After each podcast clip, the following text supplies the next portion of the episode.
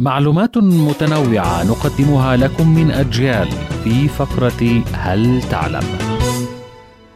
نشأت قبيلة الماساي في أعالي وادي النيل حول بحيرة فيكتوريا عدد سكانها أكثر من 300 ألف شخص ويعيشون في تنزانيا وكينيا يعتقد أفراد القبيلة أن أنكاي هو من خلق العالم ويشكلون ثلاث مجموعات من الناس تقيم القبيلة احتفالات مساي للاحتفال بالختان ومناسبة الزواج وتبدأ الحياة للطفل في القبيلة بشيء مروع يحمل الألم.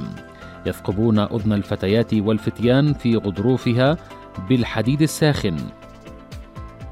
يجب على الشباب تلبية متطلبات حماية القبيلة فيعيشون لمدة تصل إلى أشهر في الأدغال حيث يتعلمون التغلب على الأسود.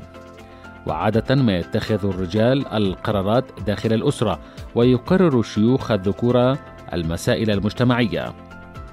يجوز للحاكم والرجل في قبيلة الماساي أن يتزوج من أعداد كبيرة من النساء قد تصل في بعض الأحيان إلى سبعين امرأة وربما أكثر. وهنا المهر الخاص بالمرأة يكون بعدد رؤوس الأبقار ويحدد ببقرتين للعروس البكر وقد تزيد بسبب مكانة العروس.